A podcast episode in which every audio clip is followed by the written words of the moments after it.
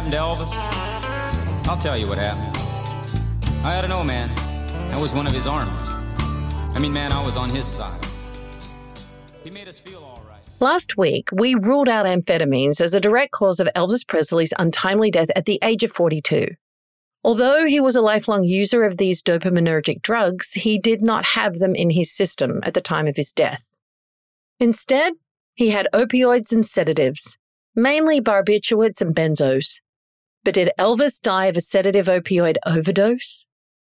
Elvis did have a history of drug overdoses. In the four years before his death in 1977, he had four accidental overdoses, mainly on barbiturates, one of which put him in a three day coma. Opioids and sedatives cause death by stopping respiration, and Elvis's multiple health problems, particularly COPD, put him at greater risk for respiratory suppression. But several teams of forensic pathologists have investigated his death, including one by the former president of the American Pathology Association, and their findings point to sudden death from a heart attack, not the slower death of respiratory suppression. The details are a little beyond the scope here. This is a psychiatry podcast, but they have to do with the timing of rigor mortis and cellular changes in the organs. So far, everything points to a heart attack caused by a sudden arrhythmia, something the king was already at risk for because he had an enlarged heart, or hypertrophic cardiomyopathy. Stimulant use and poor diet may have worsened his cardiac health, but hypertrophic cardiomyopathy is largely a genetic disorder that follows pretty straightforward Mendelian inheritance. That's a rarity in medicine. It is an autosomal dominant gene, which means you only need to inherit one copy of the gene for hypertrophic cardiomyopathy to develop the disease. We know that Elvis had this gene in the most, well, the most Elvis kind of way. It is a tale of tabloids, barbers, and kissing cousins.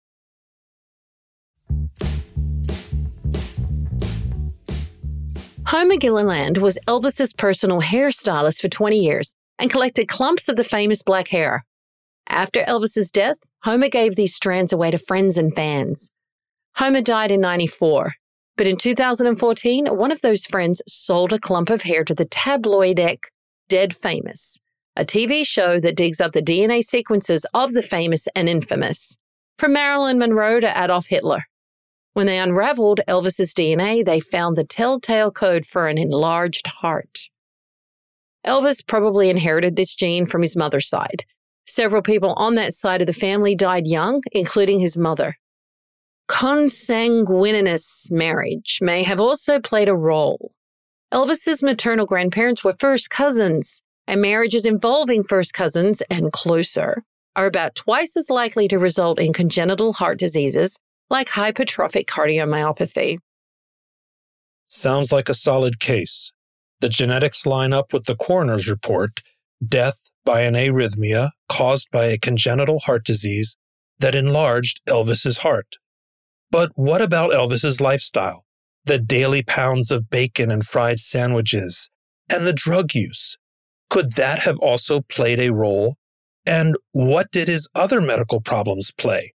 Elvis had four hospitalizations in the four years before his death for various medical problems, and the list of diagnoses covers nearly every system in the body megalocolon, gastric ulcer, fatty liver, traumatic brain injury, arthritis, herniated discs, hypertension, cardiomyopathy, prostatitis, glaucoma, labyrinthitis, prediabetes, high cholesterol, COPD, antitrypsin deficiency, tooth decay, he did go to the dentist right before his death, and anemia. Presley's doctors suspected that he suffered from a multi system disease, but could not find it despite testing. Dr. Forrest Tennant had special access to Elvis's medical history as an expert witness in Presley's wrongful death case, and he believes he has found it. Ehlers Danlos syndrome, a genetic deficiency of collagen that affects connective tissue throughout the body.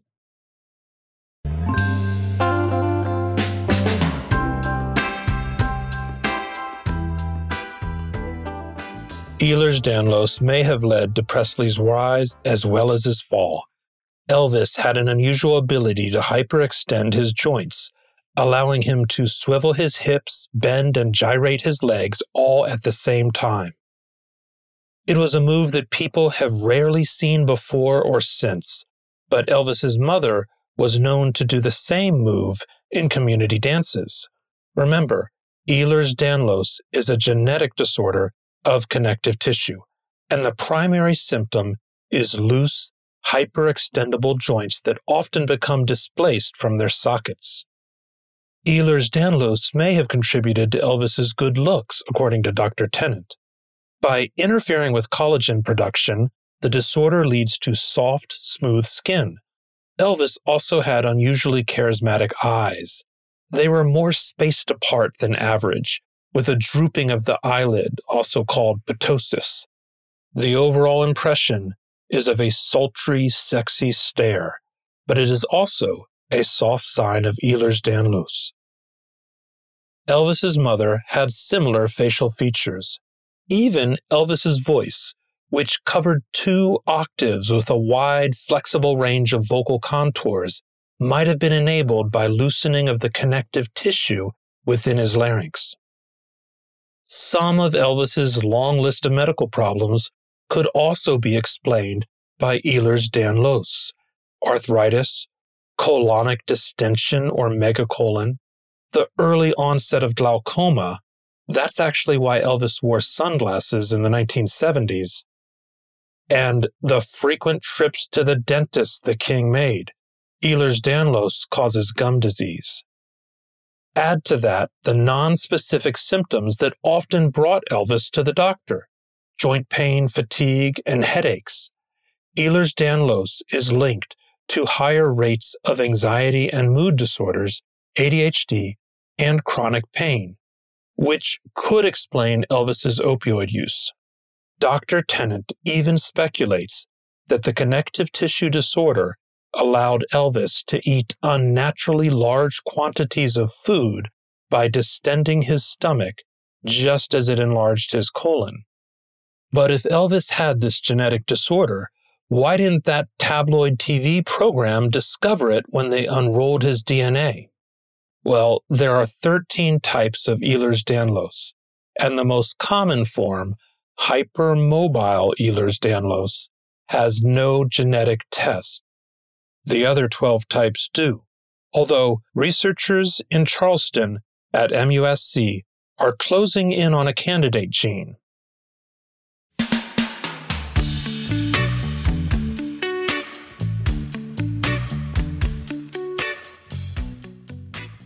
Another possible contribution to Elvis's death was traumatic brain injury. Elvis had several concussions in his adult life from various fights and accidents, but one in particular turned things for the worse. In 1967, he fell and hit his head on the bathtub.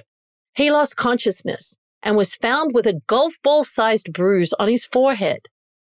Friends and family describe a change in Elvis after the TBI. He cursed more, and was difficult to talk to, often going off on obsessive tangents. This is when Elvis developed an obsession with law enforcement, collecting badges from different police precincts, which he used to pull people over on the road, if only just to chat with them. He began to behave in ways that stretched the bounds of acceptability, even for a rock star. A few days before Christmas in 1970, he impulsively boarded a commercial jet with a gun and flew to Washington, D.C where he wiggled his way into the White House, all the while with a loaded gun, and offered his services to Nixon in the war on drugs.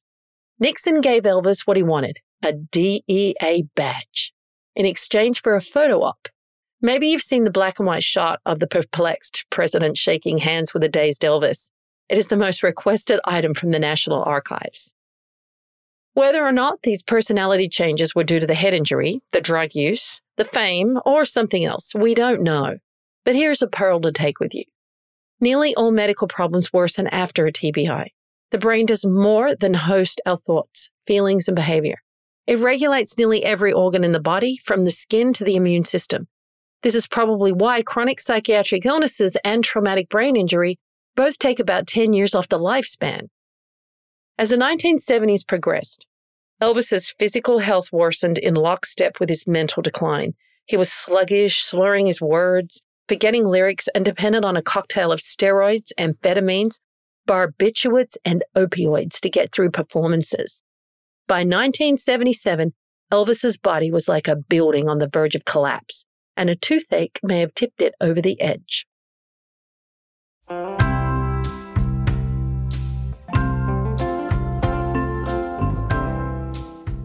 On the day before his death, Elvis visited the dentist to fill a nagging cavity. After the procedure, he was sent home with a prescription for codeine. Unfortunately, Elvis had an allergy to codeine. A lot of patients report this allergy, and these patients are also at risk for bad reactions to many psych meds as well. Here's why.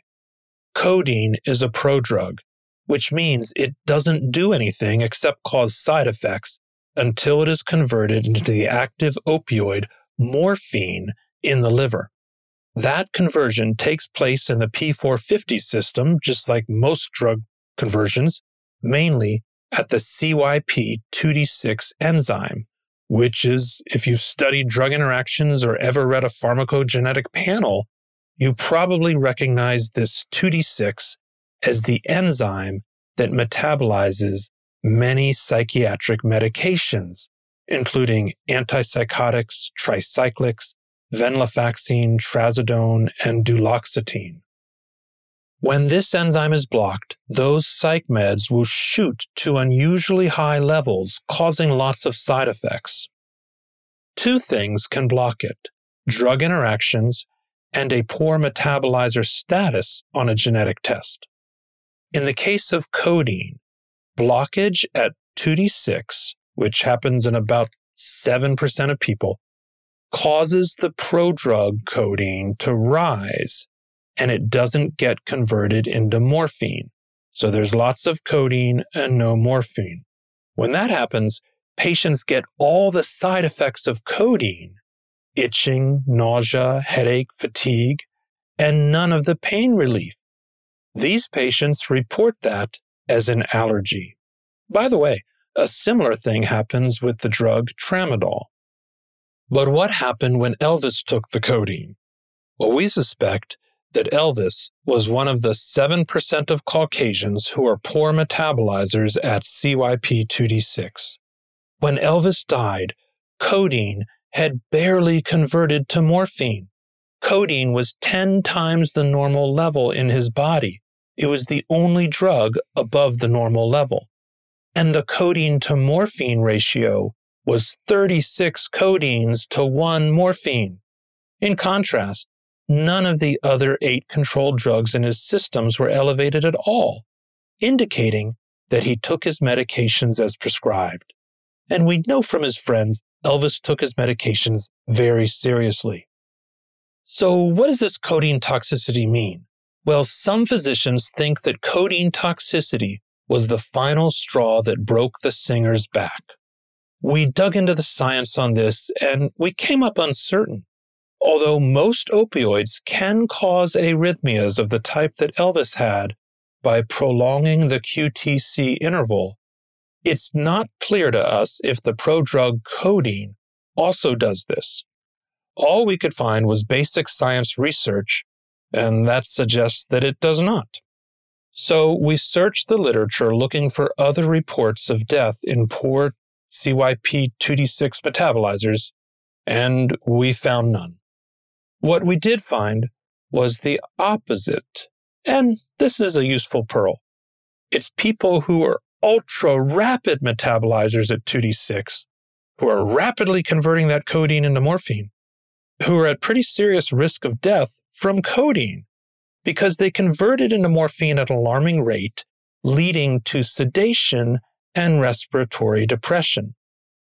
Ultra rapid 2D6 is very rare, about three times more rare than poor metabolism. So you're not going to see it that much, and we don't know of any drug interactions that cause it. About 1 in 50 people have ultra rapid 2D6.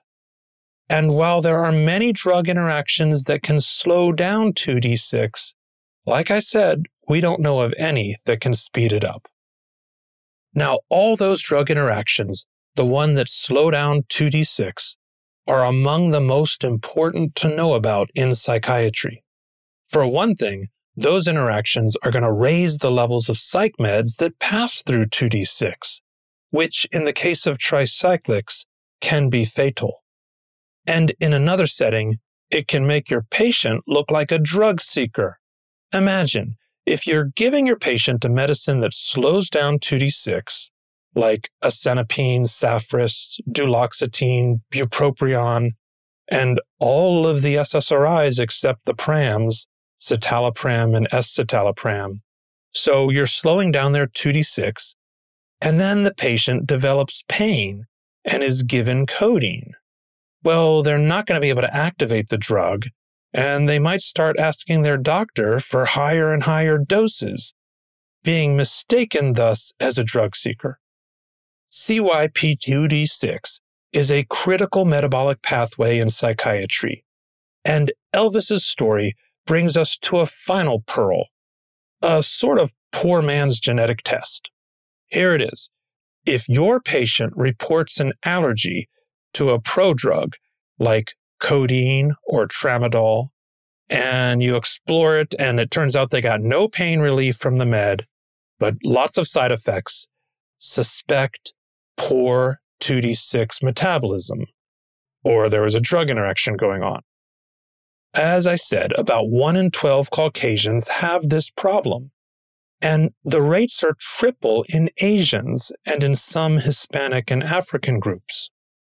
If they have poor metabolism at 2D6, your patient is likely going to get lots of side effects on psychiatric meds as well.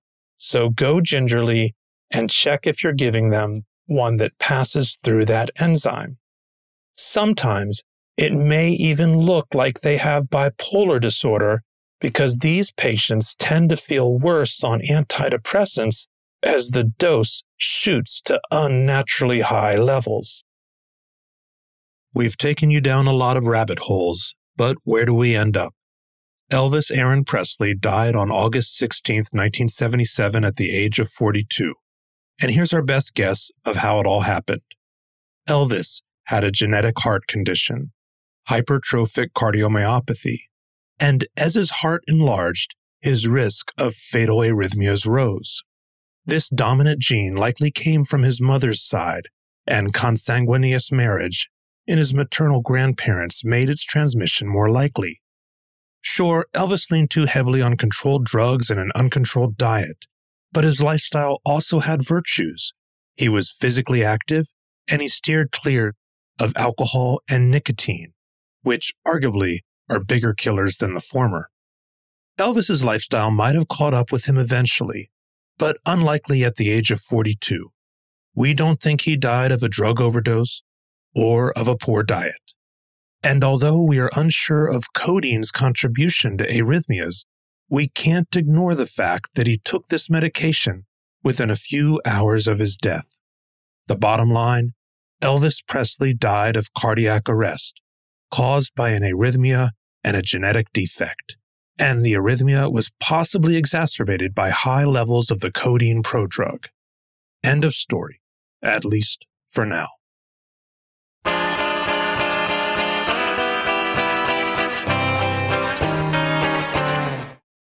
A few weeks ago, we mentioned that Rhode Island is one of the states in the US that reports the highest levels of stress. But we'd like to end this podcast in a happier place.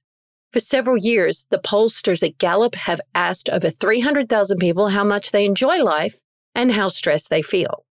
Year after year, one state got the top prize for low stress and high joy Hawaii, with Louisiana and Mississippi close behind. What do these three states have in common? They aren't wealthy, but they do have lots of stuff that money can't buy sunlight, water, festivities, and strong community and family bonds. Between Dr. Aiken and myself, we've lived in all three of them, and we can testify to that. Elvis brought joy to millions, maybe billions. He was born in Mississippi, started his career in Louisiana, and he loved spending time in Hawaii. He filmed three films and a concert special there. This year, Dr. Aiken and I spent our Christmas in Hawaii in the hotel where Elvis filmed Blue Hawaii, and we got to see the last remaining Elvis impersonator in the state. In the middle of the concert, he walked down and hugged me. For a moment, it felt real, even if he couldn't shake his legs and gyrate his hips at the same time.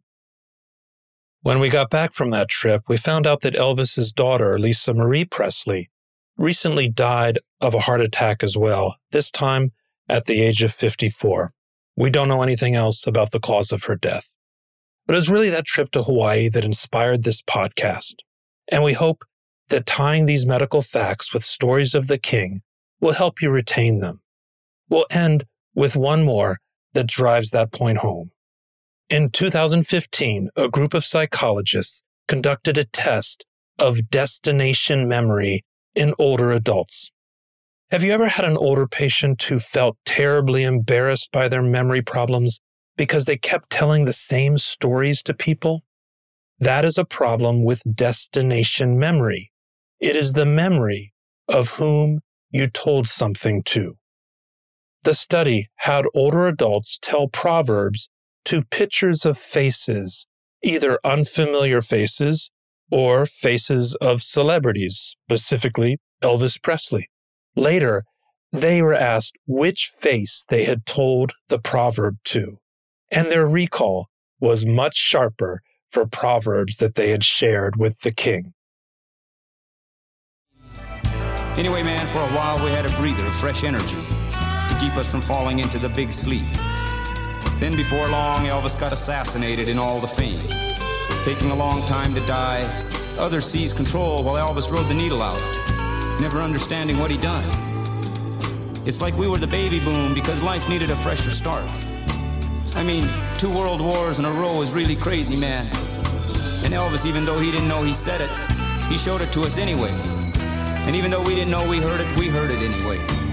Man, like he woke us up. And now they're trying to put us back to sleep. So we'll see how it goes.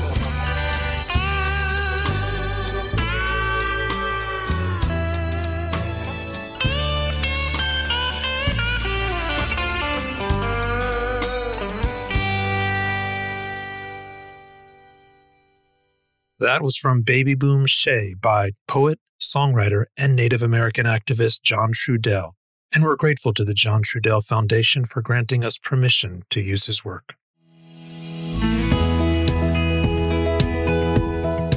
Earn your CME for this episode through the link in the show notes. Or subscribe to the print journal online and get $30 off with the promo code podcast. Keep up with the latest research with Dr. Aiken's daily psych feed on LinkedIn and Twitter handle at Chris Aiken MD, where he posts a new research study every day.